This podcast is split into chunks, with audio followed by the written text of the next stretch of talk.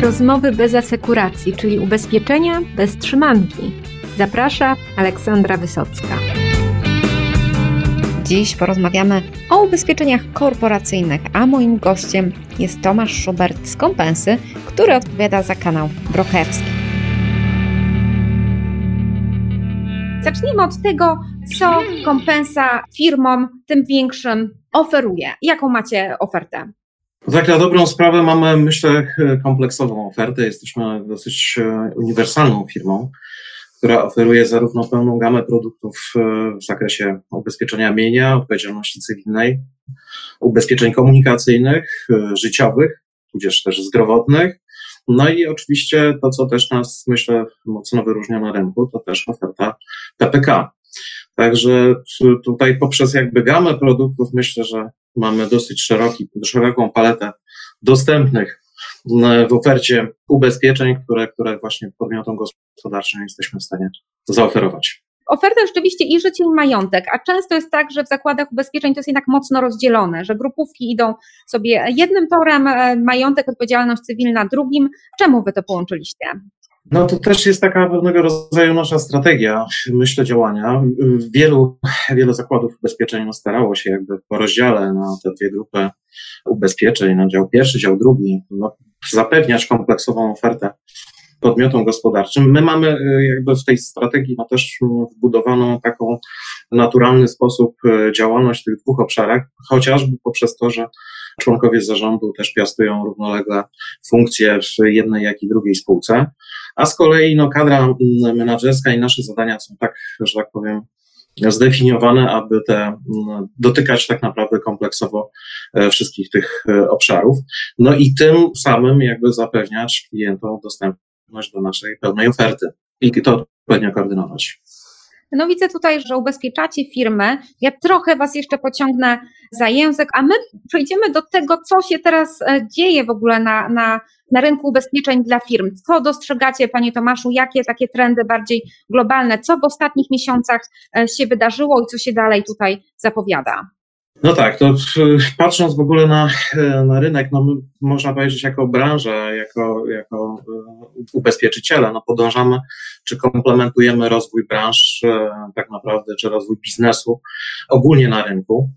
No czas e, pandemii trochę nam, że tak powiem, no w dużej mierze wpłynął na, na to, co się dzieje w tym rozwoju gospodarczym. Są takie branże, które dostrzegamy, które idzie bardzo dobrze, całkiem nieźle się tak naprawdę odnalazły w tej nowej rzeczywistości, no chociażby takie jak, nie wiem, spółki informatyczne, media, logistyka, dystrybucja, czy, czy firmy mm, kurierskie, firmy transportowe, te, te, te, które, że tak powiem, zapewniają nam no, ten rozwój gospodarczy w kontekście produktów pierwszej potrzeby i to jest e, niewątpliwie coś, co dostrzegamy. No i też widzimy sektor taki, który no, z wszystkich doniesień jakby ekonomicznych, no też e, potwierdzają, swoje problemy, jak nie wiem, firmy turystyczne, eventowe, czy branża hotelarska chociażby.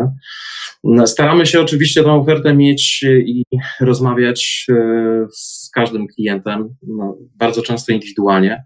I tak jak Pani tutaj mm, zapytała, jakie branże tak naprawdę, to trudno jest powiedzieć, że my jesteśmy gdzieś ukierunkowani tak naprawdę w naszej strategii, pochodzimy mocno na zasadach indywidualnych do każdego ryzyka korporacyjnego i trudno jest nam też jednoznacznie powiedzieć, co, co jest takim stricte, nie wiem, gdzieś jakim korowym naszym działaniem. Tutaj staramy się po prostu z każdym rozmawiać na zasadach indywidualnych są takie teoretycznie mocniejsze branże, są teoretycznie słabsze, ale też są takie, e, takie perełki, że no znam i gastronomię, która właśnie na tym dziwnym czasie się wybiła, przechodząc na na przykład karmienie właściwie medyków, czy jeszcze takie inne pomysły, więc tutaj chyba też no nie, nie, branża nie skazuje ani na sukces, ani na porażkę, tylko tutaj myślę przedsiębiorcy, jak to z Waszej perspektywy, Panie Tomaszu, o, wygląda, czy jakieś takie zaskakujące albo klęski, albo sukcesy u Waszych klientów?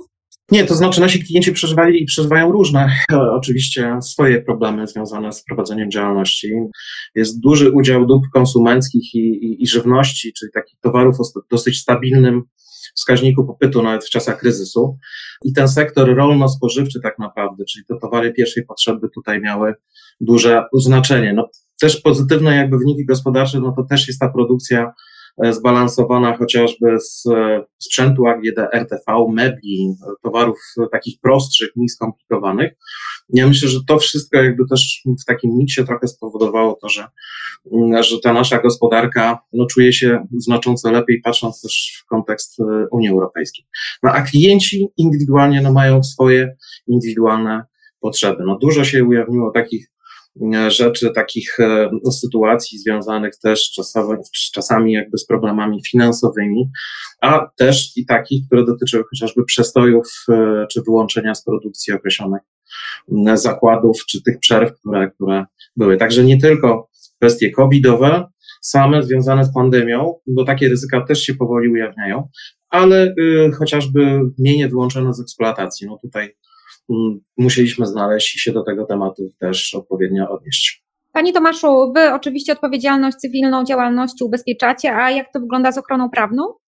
No tutaj z ochroną prawną tych rozwiązań do, do końca, że tak powiem, nie mamy skrystalizowanych. OC działalności jak najbardziej tak. I to jest, ja myślę, że to jest w ogóle podstawa w, w tych dzisiejszych czasach. I to jest jeden z takich trendów rynkowych, to zresztą tak ostatnio y, czytając chociażby wypowiedź Łukasza Zonia, też mogę potwierdzić, że absolutnie odpowiedzialność cywilna czy cyberryzyka, ta sfera związana też z przeniesieniem się do tej przestrzeni wirtualnej szeregu firm, no to są też y, te, y, że tak powiem, ryzyka, które się w tych dzisiejszych czasach mocniej, mocniej krystalizują. A jak to wygląda z perspektywy pośredników? E, pan odpowiada głównie za brokerów, ale rozumiem, że jacyś więksi multiagenci też czasem tam do Was trafiają z klientami korporacyjnymi. Jakie problemy zgłaszają, z czym sobie, z czym im najtrudniej sobie teraz poradzić? No ja myślę, że przeżywają te same trudności, które my przeżywamy. To jest y, de facto bezpośredni kontakt z klientem. Bardzo często jakby kwestie organizacyjne były tutaj na początku takie mocno podnoszone, związane z tym, że musieliśmy przejść na tryb zdalny. My też staraliśmy się i staramy się uczestniczyć y, absolutnie aktywnie poprzez właśnie media, tak jak dzisiaj w rozmowach z naszymi partnerami, z brokerami, z klientami, przy kreowaniu chociażby tej E, ochrony ubezpieczeniowej. Tu też e, w takich działaniach, no, które w ryzykach korporacyjnych się pojawiają, no to też jest element oczywiście oceny ryzyka. E, I ta ocena ryzyka jest często poprzedzana serwejami, czyli tym, że to ryzyko chcemy po prostu obejrzeć, wycenić, ocenić. No i też oczywiście w miarę, że tak powiem, rozwoju mm, technologii, no dzisiaj już też można powiedzieć przy takim hybrydowym trochę układzie pracy, no też staramy się wykorzystywać takie media i tą ocenę chociażby nasza spółka RIS Consult dokonuje zdalnie poprzez desktop y, od, od, i kamerę, która jest, że tak powiem, udostępniana u klienta. W związku z tym tak naprawdę jesteśmy dzisiaj z tej perspektywy, myślę, y, z pośrednikami w stałym i dobrym kontakcie. Tych problemów y, jest coraz mniej. Oczywiście y, też y, to, co zostało podnoszone, no to tak jak już wspomniałem, y, tematy mienia wyłączonego z eksploatacji, czy odpowiedzialności cywilnej, czy temat ostatnio dosyć taki gorący i ciepły, czyli przeniesienie chorób zakaźnych chociażby i te elementy, które się tutaj z tym wiążą. To są takie sprawy, które staramy się, tak jak już wspomniałem, indywidualnie traktować i reagować w zależności od, od potrzeb. E, wspomniał Pan tutaj o Risk Consult. Jakby mógł Pan troszkę powiedzieć więcej, dokładnie jak ta spółka działa, jaka jest jej rola, no i jak sobie radzi e, w czasach takich półzdalnych? No ja myślę, że tak jak kompensa, powiem tak nieskromnie, ale doskonale sobie radzimy. Powiem tak, Risk Consult to jest ta nasza wiedza inżynierska. To jest e, duże doświadczenie, profesjonalizm e, i wiedza dosyć bogata inżynierów, którzy pracują w e, spółce. No celem i zadaniem jest tak naprawdę kontrola i ocena ryzyka, czyli z jednej strony jakby sporządzenie serweju u klienta, z drugiej strony przekazanie z naszej perspektywy szeregu rekomendacji, jak i opinii związanej z tym, jak kontrolować, czy jak minimalizować ryzyko, jeżeli ono jest y, przez tąże spółkę ujawnione. No, ten materiał tak naprawdę w efekcie stanowi jeden z y, podstawowych materiałów, z którymi pracuje Underwriter. do umożliwiające na oszacowanie tak naprawdę, czy wycenę tego ryzyka i ocenę tej możliwości, że tak powiem, zawarcia umowy ubezpieczenia.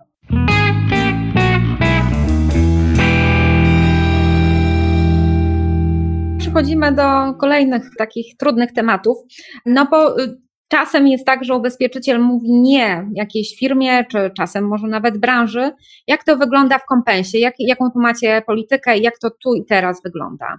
To znaczy, ja, ja powiem tak, my y, koncentrujemy naprawdę naszą uwagę na jakości, sprawności, rzetelności działania. I to jest y, wszystko, to chyba zmierza w takim kierunku, żebyśmy byli po prostu fair play w stosunku do pośrednika, do klienta. Mamy oczywiście gdzieś pewną listę firm, czy ryzyk trudnych zdefiniowanych w naszej strategii e, działania, na której, nie, nie wiem, chociażby się koncentrują takie ryzyka jak spalarnie, przemysł chemiczny, petrochemiczny. To są te ryzyka, no, powiedzmy, zdefiniowane jako bardziej skomplikowane czy e, ciężkie. Natomiast, jak już powiedziałem, to nasze indywidualne podejście mówi o tym, że jeżeli nie jesteśmy nawet skłonni czy w stanie się zaangażować na 100%, to w takich, e, chociażby w tej sferze szarych ryzyk, tak to nazwijmy, jesteśmy się w stanie zaangażować w określonym udziale, że jesteśmy też otwarci na chociażby koasekurację, na, na, na, bycie, że tak powiem, na rynku z zaangażowaniem na pewien udział. I tutaj jest trudno też odpowiedzieć, bo czasami mówimy nie, nawet w sytuacji, kiedy w ocenie nie wiem, innych ryzyko należy do bardzo takich, e, bym powiedział, bardzo dobrych ryzyk, tak? Natomiast ta nasza wiedza y, inżynierska, no jak do tej pory, mamy te wyniki. Z jednej strony wzrost w ryzykach korporacyjnych, z drugiej strony duże też baczenie na ten wynik, czyli na, na szkodowość. I te wszystkie parametry nam się udaje tutaj fajnie koordynować. Wspomniał Pan o koasekuracji, czyli sytuacji, kiedy jakby jedno ubezpieczenie dzielą między siebie e, różne zakłady ubezpieczeń. Jak często w takim czymś uczestniczycie? Bo e, na rynku, nie wiem, londyńskim, przy takich naprawdę dużych ryzykach, to jest absolutnie normą, że iluś ubezpieczycieli się spotyka, żeby podmiot ubezpieczyć. No u nas to nie jest chyba jeszcze powszechne, a może się mylę. Jak to wygląda, panie Tomaszu? To znaczy, my tak naprawdę też poprzez ten wyraz tej koasekuracji naszego zaangażowania, no to zaczynamy ciepło patrzeć na naszą konkurencję tak naprawdę. I tutaj staramy się właśnie w tych tematach trudnych odnieść poprzez nasze zaangażowanie. Ja powiem w ten sposób, y, mamy coraz więcej tego typu praktyk na rynku. Bardzo dobrze i to cieszy, że jesteśmy po partnersku w stanie się w, to, w te tematy angażować. Coraz bardziej, coraz większym e, skutkiem. I to się, bym powiedział, jakby chyba już można powiedzieć na stałe gdzieś tam komponuje w nasz rynek. Także ja widzę, że tak naprawdę poprzez system decentralizacji naszych kompetencji, ja zachęcam kilka menadżerów działających w oddziałach, jak i też absolutnie w to, w to angażują się underwriterzy z naszej centrali, żebyśmy takie kontrakty też aranżowali i właśnie istnieli tutaj w obszarze ryzyk korporacyjnych w takim wymiarze. No myślę, że ta współpraca między teoretycznie konkurentami e, jest możliwa no, w różnych obszarach naszego rynku, nawet e, jeżeli chodzi o agentów, to też znam przypadki, gdzie życiowcy z majątkowcami się porozumiewają i, i wzajemnie klientami no, jakby wymieniają kontaktami, żeby nie każdy musiał robić wszystko, tak? I myślę, że w tych niełatwych warunkach też warto nie tylko patrzeć na konkurencję tak wrogim okiem, ale też szukać jakichś takich możliwości wspólnego e, działania. Absolutnie. Z pewną zasadą też wzajemności, bo oczywiście my czasami jesteśmy aktywni, wychodzimy do naszych partnerów z pewną propozycją, no i też oczywiście reagujemy na te propozycje, które do nas wpływają. Także fajnie się to komponuje. A co u Was w przyszłym roku? Co planujecie w pierwszym kwartale, Panie Tomaszu? Co planujemy? No tak naprawdę będziemy mocno obserwować rynek, bo tak jak już powiedziałem, tu jest takich szereg parametrów e, nieznanych, bym powiedział, na tą przyszłość. Oczywiście, tak jak Pani mm, e, wspomniała, Pani Aleksandro, ubezpieczenia korporacyjne to dobry pomysł, bo widać, że one w tym czasie pandemii są dosyć mocno stabilne powiedział, tak, tak z naszych obserwacji to wynika.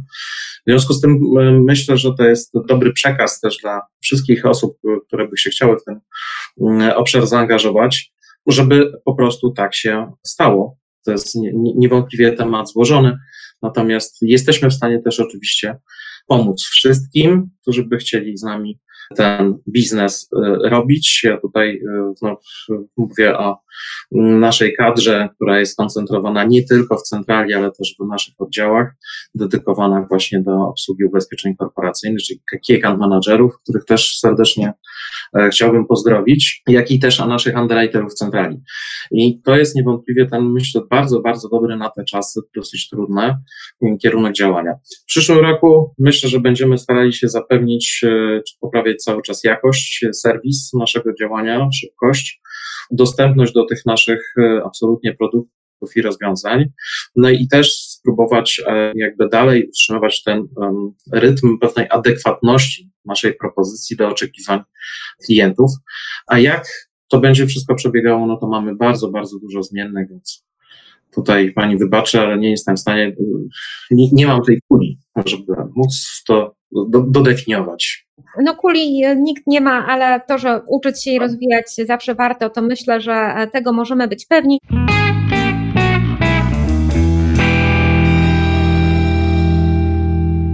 Czy planowane są podwyżki składek majątkowych dla ubezpieczeń korporacyjnych? Ha. Ha, właśnie. Ja myślę, że to jest w ogóle cały temat, e, tak jak już wspomniałem, adekwatności.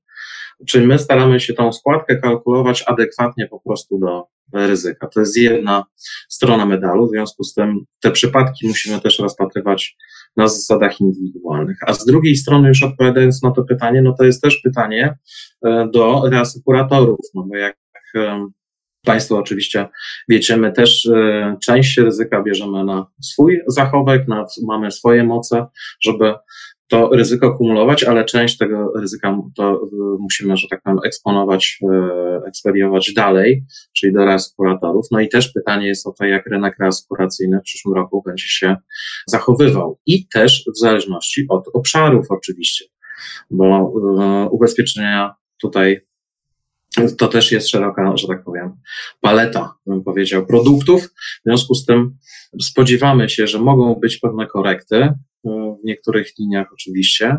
No ale to też pierwszy kwartał, myślę, będzie pokazywał, jak to będzie postępowało po prostu e, dalej. No ja dodam tyle, że śledząc, nie wiem, raporty Marsza na przykład, takie globalne, no to można stwierdzić, że te podwyżki są widoczne tak globalnie. To są może niewielkie teoretycznie, kilkuprocentowe, to się rozkłada różnie, tak? tak. Więc to no, no tru, trudno wiadomo, że z psem mamy razem na spacerze średnio trzy nogi, tak? Więc tak samo można e, te uśrednione podwyżki, no można się bardzo pomylić, tak, dla konkretnego klienta. No ale jednak e, to, żeby wszystko nagle super taniało, to to może w komunikacji, a jak to w komunikacji, panie Tomaszu, jak te tam floty i tak dalej? No właśnie, komunikacja to jest też kolejny taki obszar dosyć e, ciekawy, bym powiedział, jeżeli chodzi o ryzyka, bo wszyscy w pierwszej fazie dostrzegli spadek e, no, chociażby częstości szkód, ubezpieczenia e, trochę poleciały, że tak powiem, z ceną w dół. Była to, były ceny bardzo, bardzo konkurencyjne. Myśmy też to obserwowali, ale pewna powściągliwość, myślę, e, no, którą, którą zachowaliśmy, e, no dzisiaj też przykłada się jakby na naszą, że tak powiem, do, dobrą rzeczywistość, w której jesteśmy. Mm, co tutaj jest kilka takich mechanizmów, zapewne chociażby poruszona kwestia prędkości, tak, z którą się poruszamy jako. Faktycznie samochodów zaczęło jeździć mniej, ale zaczęliśmy jeździć z większą prędkością. No ta większa prędkość powodowała to, że no, co prawda jakby częstotliwość spadła, ale z kolei średnia szkoda wzrosła. No i, i, i to też jakby musimy wziąć pod uwagę w kalkulacji e, ryzyka. Także mamy tutaj też szereg różnych takich parametrów, które, które no jakby prowadzą nas do tego, żeby jednak e, bacznie obserwować i też oczywiście e, indywidualnie e, no, podchodzić do każdej floty, chociażby czy floty, czy, czy z oferty indywidualnej na bazie naszych bieżących obserwacji. No i też ta decentralizacja, którą, o której mówicie, że można zadzwonić do konkretnego, znanego z twarzy, nazwiska tutaj menedżera i wyjaśnić, to jest chyba duża pomoc. Tak, tak, oczywiście. No też my jesteśmy jakby taką organizacją, w której ten kontakt jakby jest dosyć bieżący, duża jest dostępność jeżeli chodzi o underwriterów pracujących w centrali z jednostkami naszymi terenowymi, z osobami w postaci key managerów. No, mamy też bezpośrednio wsparcie ze strony zarządu, które też mocno się angażuje jakby w te tematy. W związku z tym jesteśmy taką organizacją bardzo, bardzo myślę przyjazną dla klienta, nie tylko korporacyjnego, ale w ogóle klienta. I no te, te nasze działania jakby w praktyce no, pokazują, że no, patrząc na nasze wyniki oczywiście też, że są, są, są potwierdzone wynikami i no, myślę, że duża otwartość z naszej strony do tego, żebyśmy otwarcie po prostu o wszystkich tych aspektach naszej e, współpracy rozmawiali.